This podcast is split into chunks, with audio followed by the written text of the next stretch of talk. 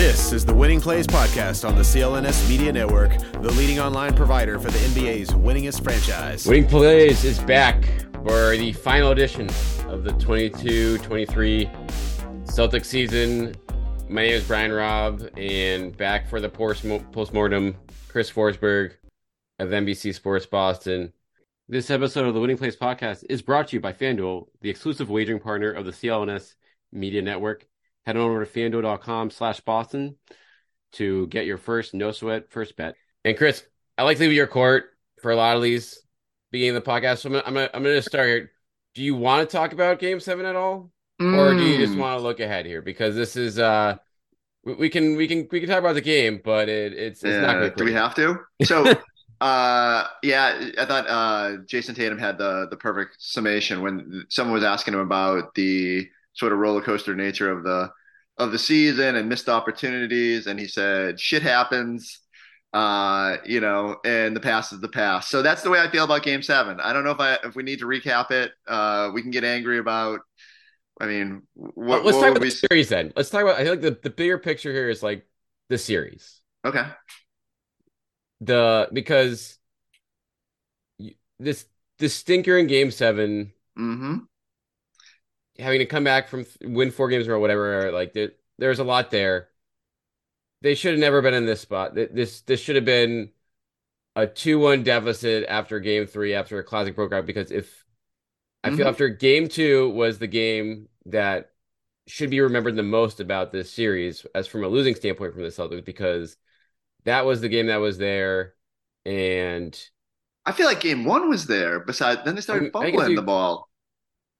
But game two is like I feel like the lo- the wrong players are on the court for game two. I guess. Yeah, that's my, my biggest thing. You know, and and ultimately that just circles back to an encapsulation of the year where, like you, it, we talk a lot about blame pie, and I tell you all the time, like I know people want to just like hone in on one person, like. We've had our nights where we're mad at Mazzulla, and then we're mad at Jaylen for eight turnovers, and then we're we're mad at Tatum for being inconsistent. I mean, this is what it was for the Celtics. It was up and down and all over the place. And from night to night, you never knew what you were going to get. And ultimately, the coach never consistently put his team in the best position to win. I thought he figured out a little bit as that Heat series went on, made me feel a little bit better about moving forward.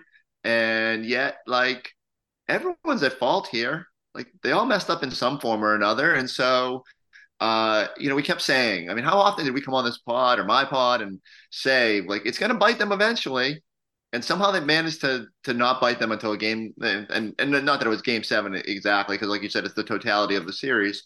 But they ran into a team that does know its identity, does play to a to a certain standard every night, and was just, you know, the fact that they got hot shooting there that during that series was enough to to fell the Celtics. So um, yeah, avoidable situation though, and a lot of what could have been will will occur this off season.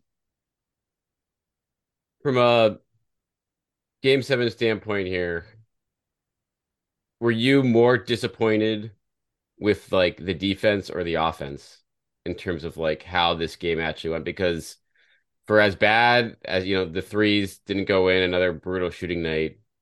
The the number of like mistakes made defensively, the lack of like cohesion on that end of the floor, which was again there at times, but then for it to yeah. like completely unravel like that was just like pretty jarring based on like what the the level of personnel you're supposed to have in in this series.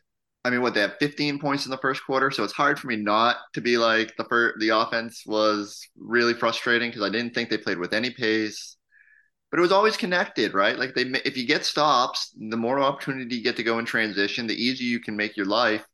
And I, I go back to it. That's the Celtics in a nutshell. They just never made their lives easy. And could they have played defense to that level that they did in games four through six more often? Probably. And it, I mean, there were just some dumb lapses, some dumb lobs, and then like you know, Marcus threw one to the moon, and then didn't get back on defense, and they hit a three, and I, you know, it's just over and over this team complicated its life and to the point where it, finally caught up with them. And so I guess that's where I'm at. I, I, thought both sides were were nowhere near the level that they needed to be, nowhere near where they should have been in a game seven. And ultimately that's I guess that's that's where I land overall. like, how do you not how do you work that hard to get back from 03? How do you work that hard to get back to the the the the the doorstep of the finals after you said all like for the last 365 days how much motivation that's been and then turn in that much of a dud. Like I don't want to hear about Tatum's ankle or like the struggles of the role players. How are you not locked in more in that moment? That's what's frustrating the most to me. Yeah, it's it's like the defense in my that's like one of the controllables. And mm, your like effort. for them not to be, you know, you you saw some of the the mistakes on the perimeter and like they were still there throughout the whole series, but they faded a bit in those four to six games, and then back when it's all on the line again, back when you you come out of the gate strong, the Heat are not in a rhythm in those first six minutes at all. Score what like six points, you know, out of the gate until Malcolm Brogdon came into the game, and then it all kind of can't haywire from there. And I don't know. They, I mean, the, the last thing I'll say about seven is Malcolm Brogdon. Those seven minutes, like I don't know how many minutes too long that was, but that was probably was, seven. It's the I don't think I've seen a, an, an air ball missed by that much before. From we, we had we had the perfect perspective on the on press yeah. row of like how unaligned that was, and for a guy who you would you admire the grit, you admire him trying to give it like he's obviously going to try to play, but that's a situation where whether it's a training staff or Joe or whoever, like, or even Malcolm having the awareness, being like, you know, I'm not giving don't, these guys anything. Don't you have to? Don't you have to in that situation be like the adult in the room and go like Malcolm? I know you want to be out there. Yeah, you got to take it out just, of his hands. Yeah, and so don't even give him the opportunity. It was a little disappointing that, and it's it, not like it swung the game, but it was just clear from the, the the start that he he didn't have it, and um, like I know he wants to be out there, but you know, in a moment like that, you just gotta you just gotta ride with what you got. And on top of all that, Tatum getting hurt in the first play of the game, you know, go figure when he's been healthy for almost the majority of the season. Even Derrick White limping off, you know, just just. But you put yourself in that position. Didn't have to be at a game seven, and uh, you know, ultimately, that's where I fall back on it. I think ultimately the one good thing about this series is like Derrick White as hopefully asserting himself as a clear starter for this team going forward. And now, like, I, I mean, I never I, say never, be Rob. I, I, mean, don't like, don't go there.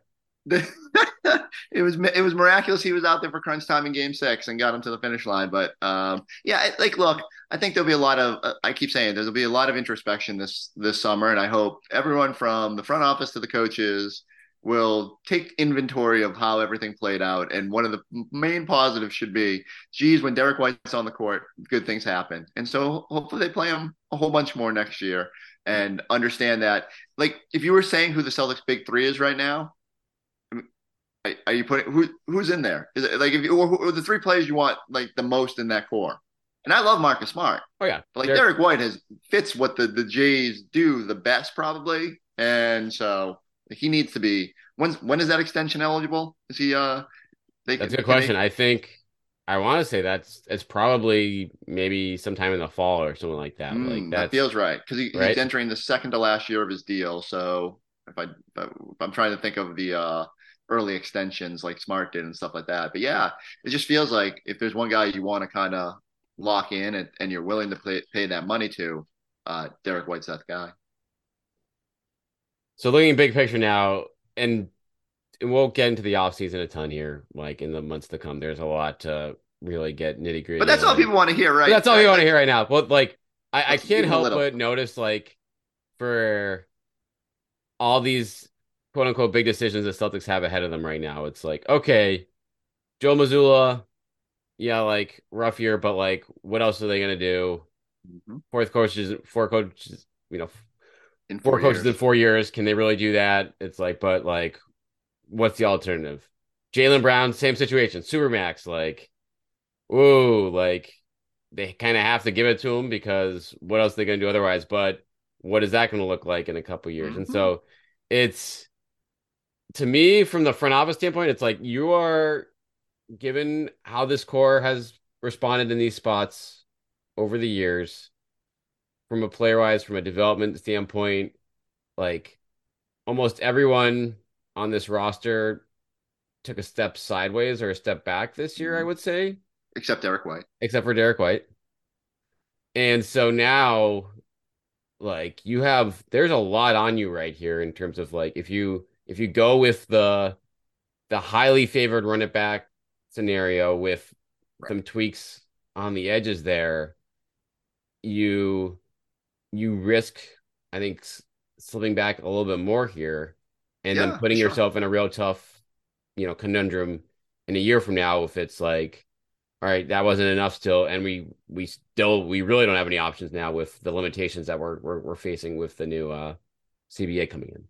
To me, the flip side is if you win a championship in the next two years, you've sort of given yourself the okay, we'll figure it out. Like you got Yeah. one, and and so like if I look at this team and I say what is their best roadmap to a championship, I don't necessarily think trading Jaylen Brown for random aging superstar or spare parts or whatever the case may be gives you a better chance in the short term. So as much as it's frustrating that this core hasn't been able to take that next step and despite all these trips to the Eastern Conference Finals, all you have to show is one NBA Finals loss. That you know, again, you're you're kind of kicking yourself. I'm not sure I see a better roadmap to uh, definitively being a championship. Now, if something we can we can certainly re uh, re revisit the uh, Jaylen Brown, Kevin Durant thing from before the season, and if a deal like that pops up, like I'll listen. I I still don't know because I, I know in the moment I was pretty staunch that you stick with the guy who's 26 and all NBA and all that. Um, but certainly it's it's it's worthy to at least ponder what's what's out there. Um, like as as I hear everybody start talking about Dame Lillard and stuff like that, it doesn't excite me at, anywhere near Yeah. the level of a Durant. So um, and then you go the opposite way, and I know Ryan wrote about it this morning, but you know, do you call San Antonio and do you call? I, I've seen others pitch call Memphis and ask about Bane, which talk about talk about life coming full circle. Um, I, I just don't know if I if if if, the, if those do anything for me. I think you're taking more of a, a risk there. That uh, now all of a sudden Tatum's looking around, going, "This is this is the supporting cast. This is what I got. This is what I got to carry." And there's a chance that goes sideways. So my general, and I hate, I know people hate the idea of, of running it back, but my general inclination is you get Jaylen to sign. You say, okay, Joe's back, but we're going to beef up that coaching staff in, in multiple ways, not just like one addition, probably like a veteran guy, a veteran player who isn't afraid to kind of call Tatum and, and Brown on on their ways, wayward ways. And then um, you know, maybe maybe Stephen Silas is part of that too, so add some former coaching experience. Uh, and then you you take a hard look at your at your core. You know, what do you, we were talking about on the drive home last night? Like Malcolm Brogdon's probably a negative asset. I don't know what you're getting for him, but if you could move him for a backup center and get off the money a little bit, you know, probably fits more of what you need right now. So those are the decisions that you got to look at. And I do think there's a hard conversation about smart. Um, but for me, it's pretty much I'm packing up Jayson, Jaylen, Derrick, Rob, maybe Marcus, Hauser, and you're just kind of figuring out the pieces from there. You know, use Gallo like you should have at the deadline. You brought up that great point last night. I, then I started thinking about it. I got mad. Um, and figure this thing out. Like get get some more players that fit how you're trying to play that can mask if you do have to downshift a little bit in losing a Brogdon and uh and make it happen.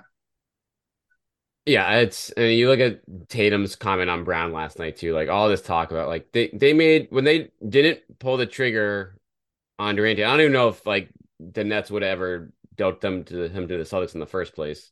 Um, right. If, Like that's they're not doing that. But if they're I- not doing that, like you're not, there's nothing else on the table that you're gonna get for Jaylen Brown right now. When you have Tatum endorsing him staying here, that is not gonna like that's not happening. They're like you're gonna look at that to you like as you said, like like in a year or two, you have this a little bit of a runway here to like give another crack at it right. with better parts, better fits around him. But that's that's not gonna happen. The Joe Mazzulla part of this, and I think, I mean, I wrote about this after the Celtics went down 3-0. I think Brad Stevens needs to like should be Take front and center here. Take some ownership. Like this was this like especially when Stoudamire went out the door. And I know it's tough to add people midseason, but like you and I don't know if it goes up to ownership too, but like you, this is when you have this kind of like you pay like pay a head coach's salary for someone to come in here and like fill yeah. that gap or like pay whoever you want, whether it was, you know, Vogel, like we've heard all the names. I think all those guys for the right price would have come in here and had yeah. done that. And now for when you look at how this series played out and the games that slipped away from them and and it starts with the players, but it's the the value of having a voice like that on the bench for Joe and from the a player's perspective, it's like that's something they're gonna like that's gonna sting for a long time, I feel like. And and it's I think that's that's gonna leave a pretty big mark.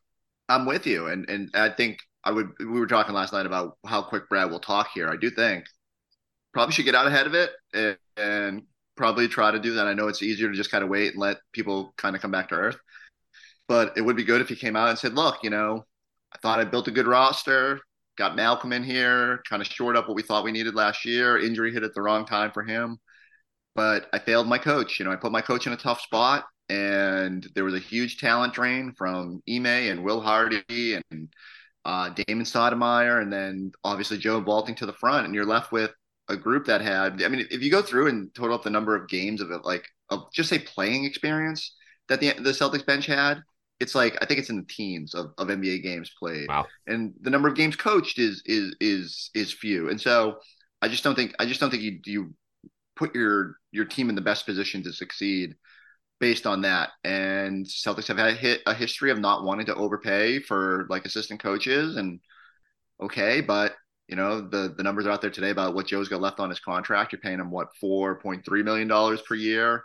Um, I think Brad was up at six million, so you're somewhere some money to play with in the past. So uh, you know, use some of those resources. Get a coach that can strengthen that bench that Joe can actually go to and be like, what should I do in this situation?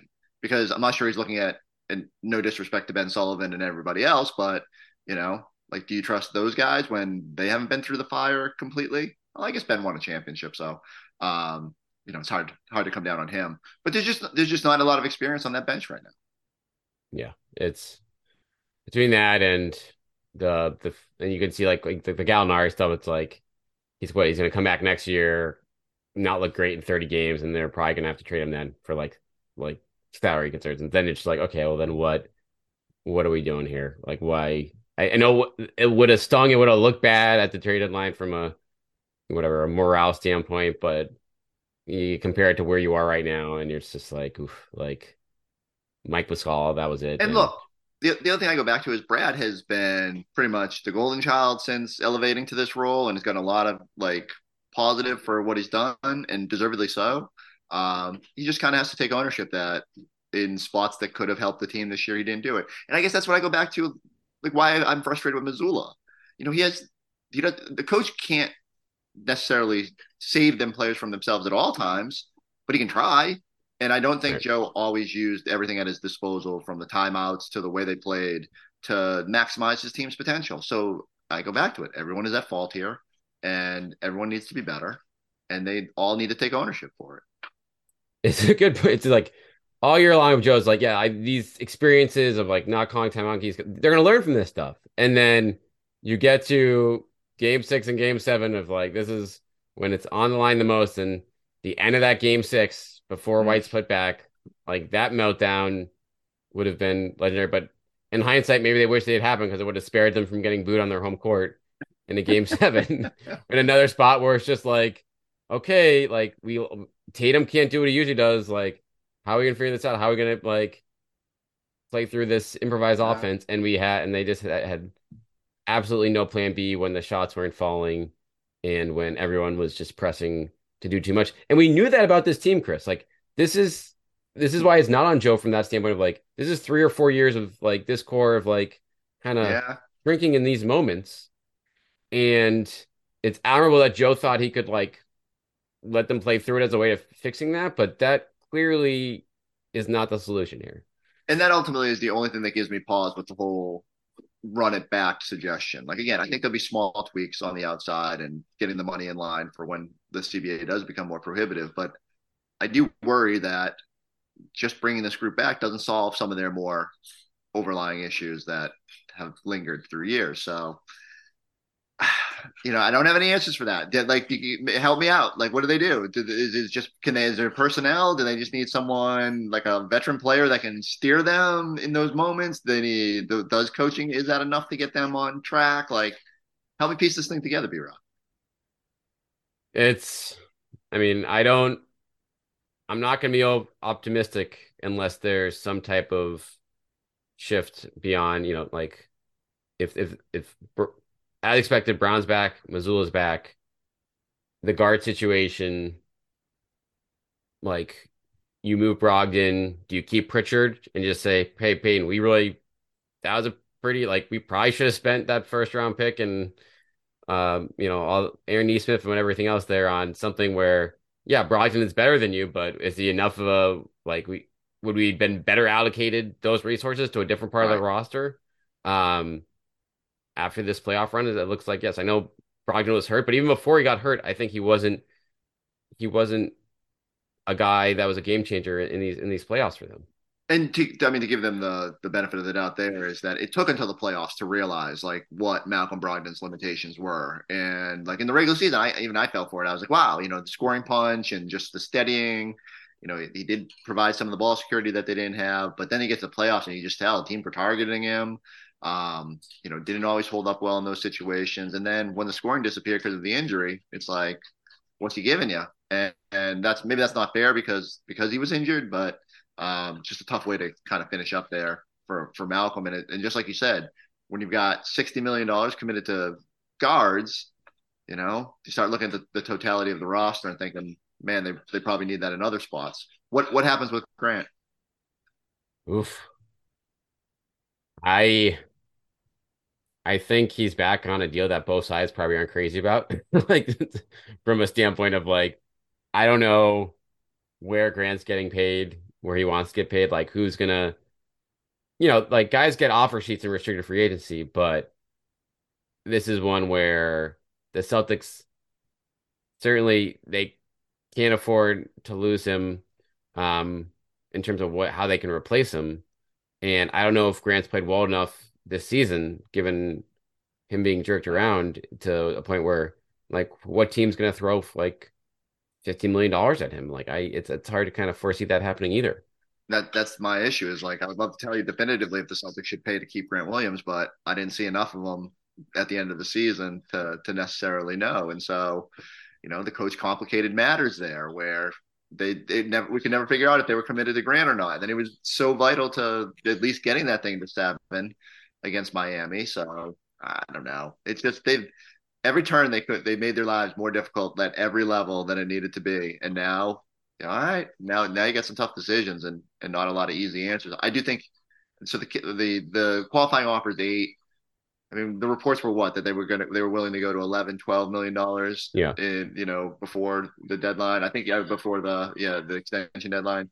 I I would suspect they'd be willing to go there because of they don't really have another option to to fill that role, and yet, um, does a Charlotte come out of the woods with a fifteen million dollar offer and hope they're finding their finding the next Caleb Martin? Gordon Hayward uh, says hello. Yeah, yeah exactly. Um, they love former Celtics down there. So, all right, let's wrap up on this then. Jaylen Brown ne- negotiations. Is you it? Can't. A, there's no it, negotiation. Is there negotiation? Is the question. Is there a negotiation? There's none. You can't do that. That's you want to talk about the quickest way to really mess up your summer. Start playing around with that negotiation, and then I I promise you, this team is in a heap of trouble. Like, what are you saving? Two million dollars a year when you're going to pay a guy fifty million? Like, let's not let's not. So you pay the players that are that are supermax eligible, supermax money, and you deal with the pain points. So, I mean, I just, I really just think that's that would be asking for trouble. I don't, I, I like, I don't even think you can think it.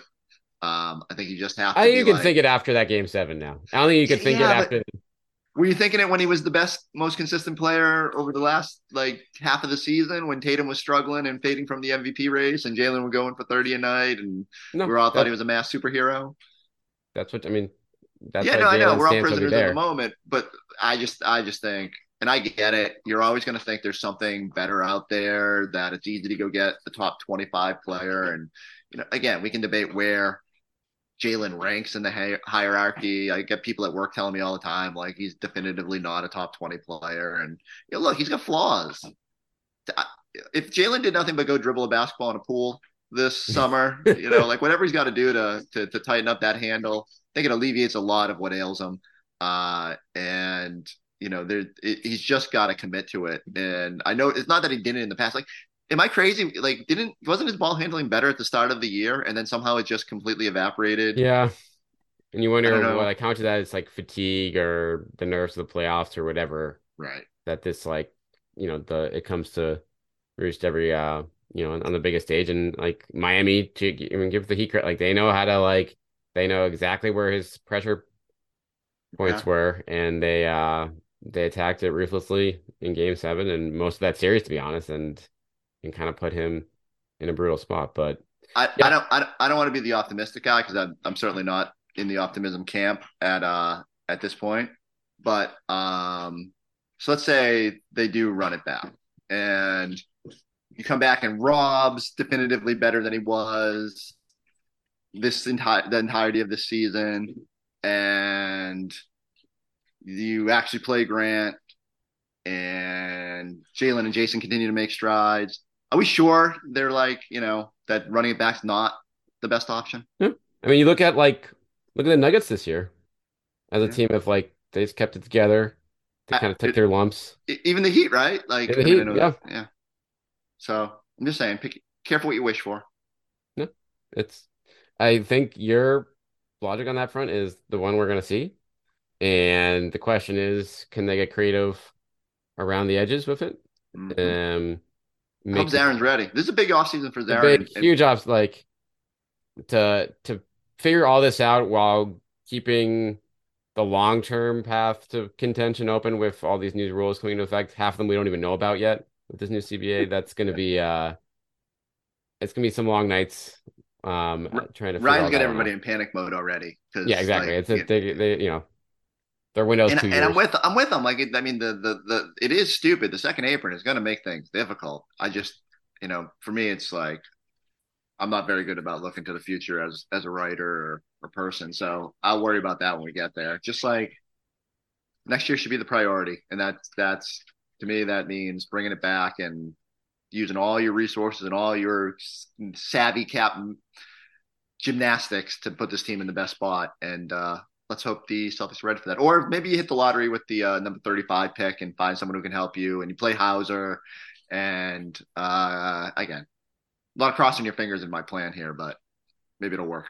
You're just hoping for Yam Madar to come over and, and, and sell things. The competition between Yam Madar and JD Davison and uh, you know number 35 pick and uh, Juhann Begarin should uh, should uh, should be enough to get us through July. Yeah. So, well, stay tuned for that in Las Vegas. Suddenly, those uh, those games have plenty of meaning now. But in the meantime, Chris Forsberg, NBC Sports Boston, uh, Mister, he'll be continues to do it all there. We'll be on all week long on those airwaves, and hopefully we'll be going on a nice vacation soon. I, well, I hope I continue to go on a golf course eventually. It's been it's been a rough May, so uh, you know, small small blessings. But I wish I wish we were watching this basketball team for two more weeks. Unfortunately, we're not. Well, at least they they dragged it out for four more games for us for fun. Yeah, but fair. Um, all right. Thanks all season long, Chris. Thanks to all you guys for listening all season long. We'll be back with you guys again later this week with uh even uh more deep dive into the off season um choices that are at hand, and and um, there'll be plenty more of that to come here.